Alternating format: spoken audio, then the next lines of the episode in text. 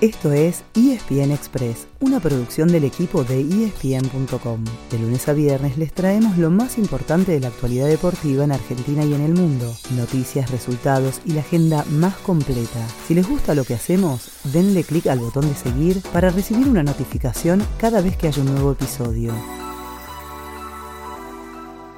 Llegó otro día clave. Hoy, desde las 4 de la tarde, la selección argentina intentará dar el penúltimo paso en Qatar 2022. Juega frente a Croacia por semifinales del Mundial y una victoria le dará el primer lugar en la final, que será el domingo al mediodía. Si todo sale bien hoy, habrá que esperar a que mañana, a la misma hora, Francia y Marruecos definan al otro finalista.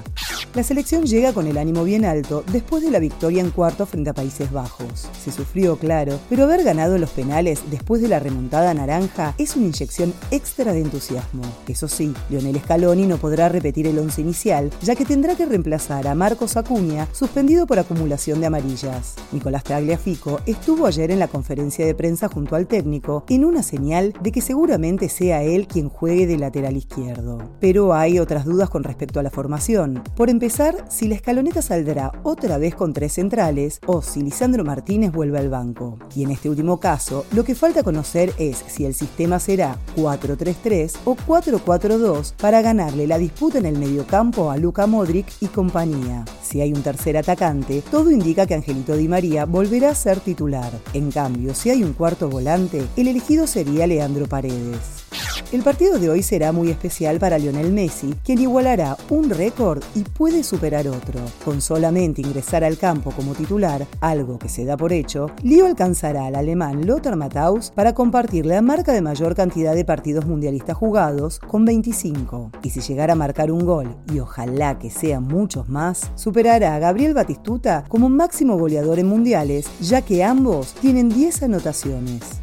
Aprovechamos para darles otros datos sueltos sobre el partido de hoy. El árbitro será el italiano Daniel Orsato, quien ya dirigió a nuestra selección en el 2 a 0 sobre México de la fase de grupos. En el historial mundialista hay una victoria por lado. Argentina ganó 1 a 0 en 1998 y Croacia 3 a 0 en 2018.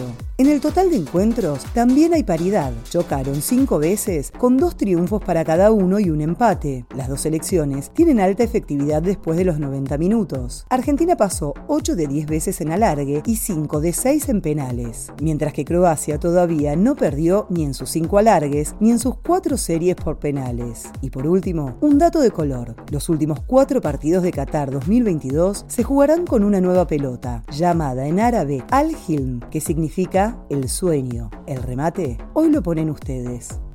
Ese fue el final del episodio de hoy. De lunes a viernes, al comenzar el día, les contamos lo que pasó y lo que se viene en el mundo del deporte. Los esperamos en el próximo episodio con mucho más ESPN Express.